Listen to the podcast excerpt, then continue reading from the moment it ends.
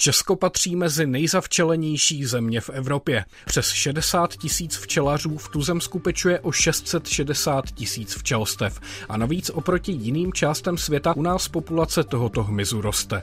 Včela medonosná se dává za příklad životně důležitého opilovače. Bez jehož pomoci bychom neměli dostatek potravin a řada rostlin by se nemohla rozmnožovat. Je ale její vliv opravdu tak zásadní a nespůsobuje vysoké zavčelení naopak úbytek jiných vzájemných vzácnějších opilovačů. Více už v dnešní natuře. Od mikrofonu zdraví Ondřej Novák. Natura.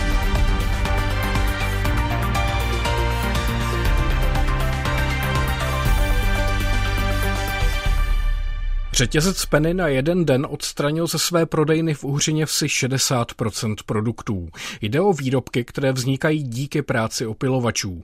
Podle tiskového mluvčího Tomáše Kubíka chtěla firma upozornit na to, jak důležitou roli hraje hmyz v potravinářství. Cílem akce bylo upozornit na význam opilování rostlin a jeho vliv na následnou produkci potravin. Většina z nás dnes žije ve městech a často ztrácíme reálný kontakt s přírodou. Na rozdíl od našich předků si možná tolik neuvědomujeme, jak závislá je naše civilizace a celý ekosystém právě na tak malých tvorech, jakými včely a další opilovači jsou. Na prázdná místa v regálech řetězec umístil cedulky s nápisem Vyrobeno díky včelám. To na sociálních sítích rozproudilo debaty o tom, že kvůli včelám zapomínáme i na ostatní opilovače. S tím souhlasí i entomolog a ekolog Robert Tropek z Přírodovědecké fakulty Univerzity Karlovy a Biologického centra Akademie věd. Včela medonosná obecně určitě patří mezi důležité opilovače některých hospodářských plodin. Ta kampaň, která proběhla, je bohužel ale z mého pohledu špatně pojatá. Tak trošku nešťastně eh, nečerpá celý ten svůj potenciál, protože spousta zemědělských plodin, včetně těch, které ten supermarket stáhl vlastně na ten jeden den z prodeje, tak je opilovaná ničím úplně jiným než eh, včelou medonosnou. Můžeme zmínit některé věci, které u nás nepěstujeme, například eh, káva je opilována opilována úplně jiným druhem včely, nebo kakao je opilováno několika druhy specializovaných much, pavlníky jsou opilovány motýly a podobně. Ale i u nás například eh, máme velmi dobré studie, které ukazují, že pro ovocné sady, prakticky pro všechny druhy ovocných eh, dřevin, eh, hraje včela medonosná spíše jako minoritní roli a mnohem větší úrodu přináší pestrá společenstva opilovačů, takže sadařům se vyplácí, když jim poskytnou nějaké jako dobré podmínky k životu a pak mají větší úrodu. Takže z tohohle hlediska včela mironosná určitě některé plodiny opiluje významně, ale spoustu z nich ne a pro spoustu z nich potřebujeme zdravá společenstva opilovačů, abychom měli tu pořádnou úrodu. Včely jako takzvaní generalisté jsou při opilování velmi efektivní a včelstev je navíc v České republice 660 tisíc. Podle Tropka tak sice včely představují jakýsi symbol opilovačů, ale z hlediska biodiverzity mohou spíše škodit. Neznamená to, že bychom měli včely přestat mít rádi, protože rozhodně hrají významnou roli v opilování, ale nesmíme zapomínat ani na ostatní opilovače, kteří nejsou z hospodářského hlediska tak atraktivní. Včela medonosná nepatří mezi nejdůležitější eh, opilovače v ekosystému, na rozdíl od toho, co si většina z nás eh, myslí nebo dokonce pamatuje ze školy. Je to prostě jeden z mnoha tisíců druhů opilovačů, který některé druhy opiluje, některé druhy neopiluje. Eh, v některých ekosystémech je hojnější, třeba naše tady středoevropské nížiny, tak tam určitě včely medonosné ekologicky patřily, aspoň teda ten původní druh, který dneska už je na pokraji vyhnutí, protože jsme ho prostě domestikovali fungovaly a dneska převažují ta komerční včelstva, ale ve většině ekosystémů včely mironosné nikdy nežily, když se bavíme z globálního hlediska a byly tam introdukované až člověkem. Na druhou stranu včela medonosná figuruje jako jakýsi symbol opilovače, tak eh, nemůže alespoň takováto aktivita, která upozorní jenom na jeden druh, eh, přece jenom pomoct těm opilovačům celkově a upozornit na problém, že tady opilovači nám z volného prostředí ubývají? No to je strašně problematické, protože když zrovna ta včela medonosná, což vlastně to už dávno není přírodní druh, to je domestikovaný druh, ona se v naší krajině vůbec nevyskytuje přirozeně, vyskytuje se tu jenom ve včelstvech, která tu my umistujeme, my naprosto přesně regulujeme, kolik té včely kde je. Takže je to vlastně hospodářské zvíře, je to tak? Ano, je to prostě hospodářské zvíře, je to prostě úplně z tohohle hlediska je to úplně eh, stejně hospodářské zvíře jako třeba slepice nebo prase nebo kráva. Máme z ní užitek, rozhodně neřík neříkám, že včelu vůbec jako nemáme chovat nebo něco podobného, ale nemá to nic společného s biodiverzitou. A pokud takováhle kampaň bude mít eh, vlastně v logu tu včelu medonosnou a povede k tomu, že se v naší krajině budou ještě více rozšiřovat eh, včelíny a včelstva a ty včely vlastně budou vykrádat eh, potravu těm mizejícím opilovačům, tak jim to nejenom nepomůže, ale ještě jim to uškodí. Podle mluvčího Peny Tomáše Kubíka chtěl řetězec upozornit na všechny opilovače, nikoliv jen včely. A tématu důležitosti opilování se firma bude věnovat i nadále. Na dotaz, co říká na kritiku, že jde jen o takzvaný beewashing, tedy zneužívání včel k propagaci určitých produktů nebo nákupního chování, Kubík odpověděl následovně. Setkali jsme se i s těmito názory a jsme rádi, že jsme otevřeli diskuzi o tomto tématu. Jak je vidět z reakcí médií, ale i laické a odborné veřejnosti, naše akce měla smysl, protože chtěli jsme upozornit na význam opilování rostlin a jeho vliv na následnou produkci potravin. Bez včel a dalších opilovačů bychom skutečně nemohli nabízet na 60% našich produktů v podobě, jak je v současnosti nabízíme. Řetězec na kampani spolupracoval s vedoucím výzkumného ústavu včelařského Daliborem Titěrou a společnost samotná provozuje půl stovky včelstev.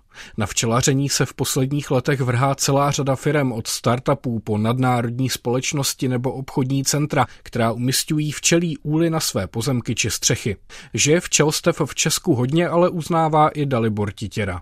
V České republice je hustota včelstev zhruba 8 včelstev na kilometr čtvereční a to je docela hodně. V sousedních zemích, jako je teda Německo, Polsko i Rakousko, je ta hustota třeba poloviční až, až třetinová nebo čtvrtinová, takže máme hodně včelstev.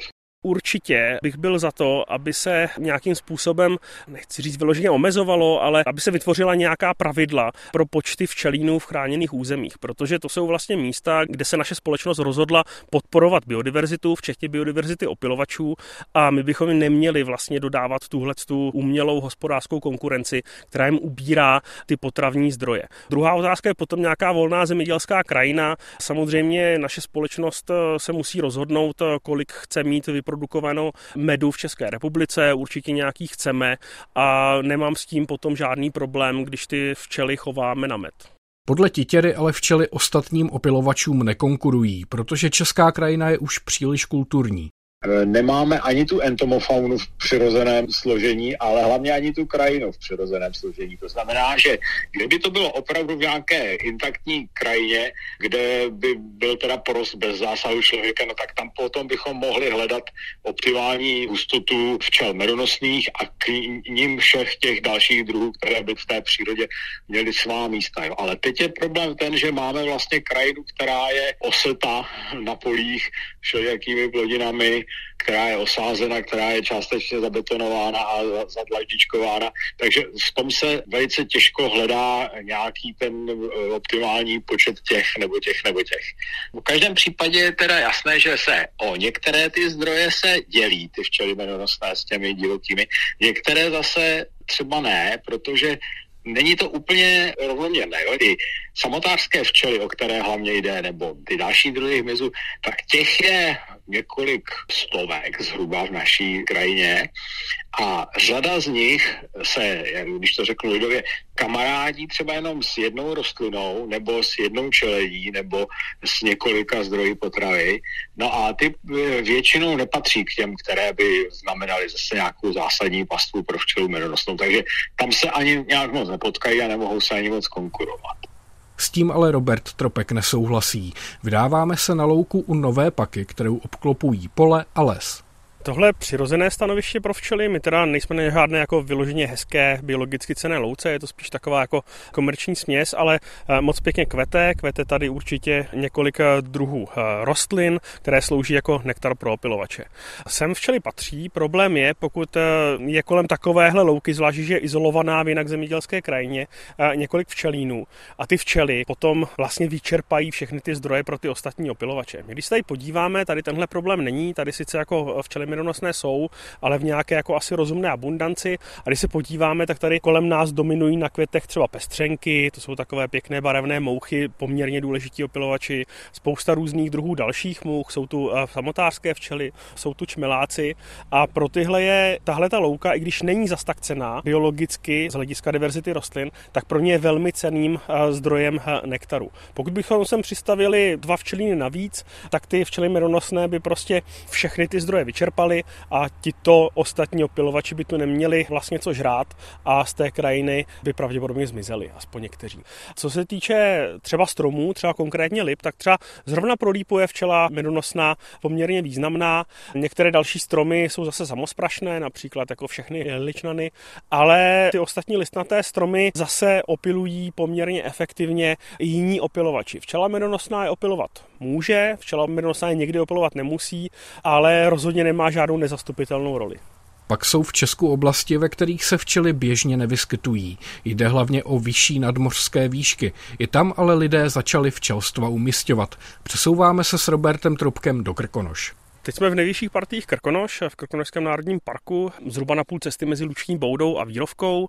Je tady primární bezlesí, to znamená, že les tu přirozeně by se nevyskytoval při nejmenším ne les vysokých stromů. Jsou to jenom takové jako zakreslé smrky, kleče a mezi tím jsou eh, horské trávníky. Ty jsou druhově teda chudé, ale roste tu spousta eh, druhů rostlin, které jsou právě unikátní pro tyhle eh, nejvyšší partie a v nížinách nerostou a ty jsou potom samozřejmě opilované řadou opilovačů, včetně těch specializovaných horských. Na druhou stranu tady v těchto vysokých nadmořských výškách zpravidla nenajdeme toho nejčastějšího českého opilovače, tedy včelu medonosnou. Je to tak? Ano, včely medonosné by nikdy v takhle vysokých nadmořských výškách nežily.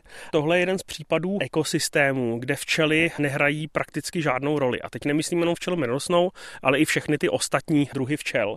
V těch nadmořských výškách, v těch polinačních systémech mezi opilovači dominují hlavně mouchy, případně některé skupiny horských motýlů, někteří brouci a podobně. A samotářské včely tu jsou opravdu jenom jako jednotlivé druhy, které jsou navíc nehojné a nejsou vůbec významnými opilovači na tom ekosystémovém měřítku. Včela medonosná tu nemá co dělat, přesto mně přijde vlastně zajímavé, že i ve vysokých nadmorských výškách je včelaři chovají. To už je samozřejmě ekonomicky nerentabilní, kromě toho, že ta včela tam jako ekologicky nemá co dělat, tak ta produkce medu je samozřejmě malá, protože sezóna je krátká a navíc ty včely potřebují opravdu velké zásoby na zimu, takže včelaři musí jako velmi silně přikrmovat a nemůže se to ani vyplatit. Ale je to dobrý doklad toho, jak naše společnost má včelu medonosnou velmi jako v oblibě, přestože tady nejsou žádné plodiny, které bychom potřebovali opilovat, ty ekosystémy opravdu na těch včelách nezávisí, jsou tu úplně jiné skupiny opilovačů,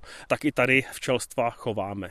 Pokud už se tedy bavíme o opilovačích a o podpoře biodiverzity, tak jakým způsobem my bychom tedy mohli těm nevčelým opilovačům pomoct? Popravdě řečeno naprosto zásadní by byla změna zemědělské politiky, protože zemědělství je v celé Evropě eh, velmi industrializované. Naši krajinu jsme si přetvořili eh, na takovou obrovskou fabriku na potraviny a není tam už moc místa na nic jiného. Přitom jako některé podpůrné zásahy pro ty opilovače nejsou zase tak složité. Jsou to ty dobře známé biopásy nebo ponechání některých jako eh, zoraných pruhů ladem, aby tam mohly třeba ty samotářské včely hnízdit, nebo zakládání a udržování mezí, což jsou zase místa, ve kterých ti opilovači žijí, množí se a potom nám opilují ty naše plodiny, a nebo vyloženě nějaký rozumný kompromis, který se uplatňuje třeba v těch zmiňovaných ovocných sadech, kde už je dneska běžné, že pod těmi stromy se udržují nějaké pěkné květnaté trávníky, na kterých celý rok ti opilovači žijí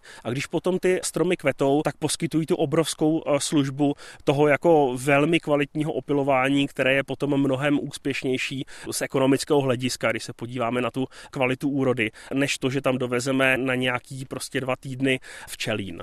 Pokud se podíváme na tradiční zemědělství a na ta velká monokulturní pole, tak eh, přece jenom ty kultury také často třeba kvetou několik hektarů ve stejný čas, tak eh, nemají i typ včely problém s takto jednolitou krajinou? No to je včele medonosné, to v podstatě nevadí. Jo? Ona je velký generalista, e, není moc e, náročná na nějakou e, kvalitu potravy, takže vlastně, když ji budeme převážet mezi plodinami, tak jí to celkem vyhovuje. Problém je v tom, že řadu těch plodin včela medonosná opiluje velmi špatně. A to pestré společenstvo přírodních opilovačů by nám poskytlo mnohem lepší službu, než ta včela medonosná, která prostě z řady plodin jenom vykrade ten nektar, moc efektivně neopilí, ta úroda je potom malá. Takže z tohohle hlediska by určitě bylo efektivnější ty obrovské lány rozdělit nějakou mezí, nějakým květnatým pásem, mít tam ta přirozená společenstva opilovačů a pokud zrovna na tom poli chceme produkovat i med, tak se tam samozřejmě ten včelí dá přivést a může dojít vlastně k takovému jako interaktivnímu opilení, jak tou včelou medonosnou, tak těmi přirozenými společenství opilovačů. A určitě to bude výhodné jak pro kvalitu té úrody, tak protože budeme mít med, ale i proto, že si udržíme biodiverzitu v krajině ze všech eh, těch pozitiv, které jsou s tím spojené.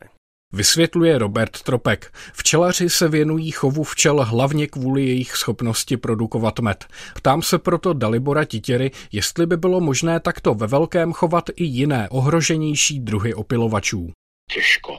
Těžko proto, že nakonec eh, ty pokusy o chov nejsou nijak eh, nové, tak eh, je snaha třeba chovat čmeláky v kultuře a využít je tam, kde se to hodí lépe, než použít včelstva včelimenosné, ale má to svá úskalí, protože všechny ty druhy jsou právě poměrně specializované na ty potravní zdroje. Takže zatímco ta včela ta si to sežené ze vzdálenosti 3 kilometrů, pošle si tam ty pátračky a nějak se teda dokáže dobře sama uživit, tak ve chvíli, kdybychom chtěli chovat třeba nějakou tu včelu samotářskou, no tak každá ta včela má jenom krátkou dobu aktivace probouzí se třeba v půlce dubna, kamarádi s nějakou šeledí, za pět, šest neděl vychová pár dětiček a jde zase spát a deset měsíců někde spí v podmínkách, které často ani přesně neznáme a neumíme napodobit. Takže chovy těchto druhů hmyzu jsou skutečně utopí, že bychom je nějakým způsobem chtěli chovat. Existovalo třeba pár druhů, které se používaly pro pilování dvojtěžky, to jsou taky původně severoamerické druhy samotářských včel. A i tam e, ty chovy byly komplikované, protože zase ve chvíli, kdy uděláte takovou koncentraci těch jedinců, no tak se tam záhy mohou objevit třeba virózy, které zase tu populaci zdecimují. Takže ta příroda vlastně reaguje na to, že jakmile je někde od jednoho druhu hodně jedinců, tak se tam zase komplikuje ta infekční situace, ta nakazová. Takže chovy těchto, teda jak se říká, non-apis, těch jiných včel než včely medonosné, zatím si nedovedu moc představit. To byl Dalibor Titěra, vedoucí výzkumného ústavu včelařského a pojďme si poslechnout komentář našeho advokáta přírody Čestmíra Klose. Text načetl Martin Srb. Kdo někdy v červnu neslyšel bzučící rozkvetlou lípu a neviděl tanec různobarevných motýlů nad květnatou horskou loukou, měl buď smůlu, nebo se narodil do současné ponuré doby, v níž se člověk bezohledně zbavuje přírodní rozmanitosti opilovačů. Pomocí herbicidů lidé hubí plevely a všechno, co roste kolem lánů, tedy tradiční potravu opilovačů. S dalšími pesticidy vyrážejí i na to, co se hýbe, tedy přímo i na některé nenápadné opilovače. Ze zemědělské továrny na řepku, kukuřici či pšenici mizí normální život. Aby si po odkvětu řepky včelí královna hodila mašly. Nikde žádný kvítek. Na bezvýchodnost situace upozornila Světová organizace pro výživu. Evropská komise proto vypsala dotace na podporu včely medonosné. Na Česko jakoby spadla medová bomba. Úly začaly stavět i lidé neskušení, často na místech, kde je to nevhodné. Česko nejen nerozumně převčelilo, ale po vzoru velkozemědělců začali někteří podnikavci budovat velkovčelíny. Místo ozdravění krajiny posílil trend velikářství vůči přírodě. Nadměrné jednodruhové lány ruku v ruce s nadměrnými včelíny míří k nadměrným ziskům vyvolaným nadměrnými dotacemi. Chudákům pravověrným včelařům hrozí převálcování rychlo kvašenými medaři. Když už podpora, tak by měla směřovat jen těm prvním, za jejich letité souznívání s přírodou. Nejlepší investicí do obilování by byl návrat k původní české a moravské krajině s remísky, mezičkami a alejemi. Vzrostl by význam opilujících brundibárů čmeláků, všelikých brouků a především včelek samotářek, které opilují stejně intenzivně jako medonosky. Protože jim nejde krást med ani vosk, netěší se příliš lidské pozornosti. Ještě hůř jsou na tom opilující mouchy. Člověk nebere na vědomí, jaká různorodá havěť má zásluhu na oplodnění jeho ovoce. Bere si z přírody plnými hrstmi a nemyslí, co bude potom. Degradace biodiverzity v kombinaci s klimatickou změnou může způsobit, že i v Česku budou časem opilovat kolibříci. Ale co a pro koho? Přežijí Češi svou hrabivost a lhostejnost ke své krajině? To byl Čestmír Klos, jehož komentář načetl Martin Srb. Ačkoliv máme tendenci brát vztah mezi opilovači a rostlinami jako nějakou harmonickou selanku, ve skutečnosti je to tvrdý boj o zdroje. Rostliny se snaží přilákat opilovače a dát jim za to pokud možno co nejmenší odměnu v podobě nektaru. Opilovači se zase chtějí pohodlně nakrmit a že přitom přenášejí pil z jednoho květu na druhý je pro ně spíš vedlejší nezamýšlený efekt. Jak vysvětluje Štěpán Janeček z Přírodovědecké fakulty Univerzity Karlovy, rostliny se proto snaží vyvinout strategii, jak opilovačům poskytnout co nejméně odměny nebo jak přilákat jen takové návštěvníky, kteří s co největší pravděpodobností navštěvují příbuzné květy. Asi málo která z nich se brání vyloženě v čele, ale má jako obranu většinou před celou řadou opilovačů, nebo v tomto případě spíš bychom řekli návštěvníků než opilovačů.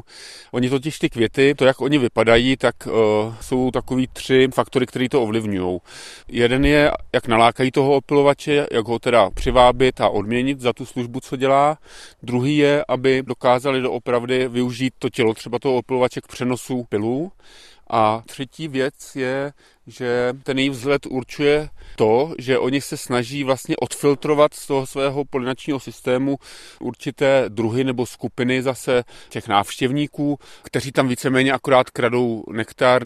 My děláme v tropické Africe a tam je řada rostlin, které se vlastně adaptovaly na ptáky a ty mají teda hluboké červené květy a jak ta barva, tak ta hloubka toho květu vlastně nejsou jakoby adaptace na toho ptáka, ale spíš to jsou adaptace právě jako proti tomu hmyzu, speciálně proti včelám, protože včela medonosná velice špatně vidí červenou, ona má ty svoje receptory posunutý do UV, ona vidí dobře v UV, ale v červené vidí špatně nebo monochromaticky a tím pádem ono se jí tady ty květy špatně hledají, takže pro ní potom nejsou výhodné. To samé, protože ten jazyček nemá tak dlouhý, tak se špatně dostává do těch doopravdy opravdu hlubokých květů, kam se třeba dostane ten pták.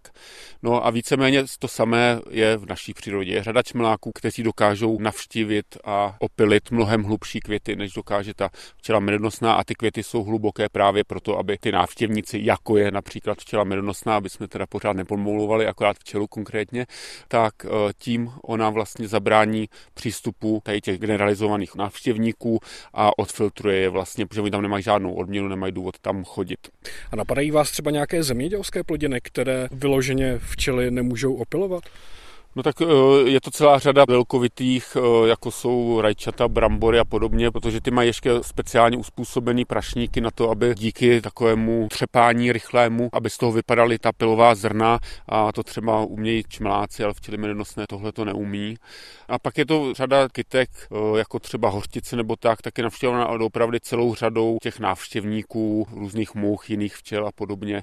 Ještě možná se vrátím k našemu výzkumu v té tropické Africe a tam jsou včelstva jako přírodně žijící, ne v úlech. Tam tu jejich úlohu vlastně spatřuju v té kvantitě těch včel obecně. To znamená, tam třeba v období sucha vlastně rozkvete ten les, začnou kvést ty obrovské stromy a řada z nich doopravdy dělá neuvěřitelné množství těch květů a potřebuje strašně moc těch opilovačů a tam ty včely si myslím, že mají často úlohu ne ani tu kvalitativní, že by to nedokázal někdo jiný, ale spíš tu kvantitativní, že doopravdy dokážou jako rozbzučet celý ten les a být tam jako důležitý kvantitativní kvantitativní opilovači a dokážou uspokojit i ty veliké stromy, které produkují obrovské množství květů. To byl Štěpán Janeček z Přírodovědecké fakulty Univerzity Karlovy a čas vyhrazený pro dnešní naturu právě vypršel. Od mikrofonu se loučí a příjemný poslech dalších pořadů Českého rozhlasu Plus přeje Ondřej Novák.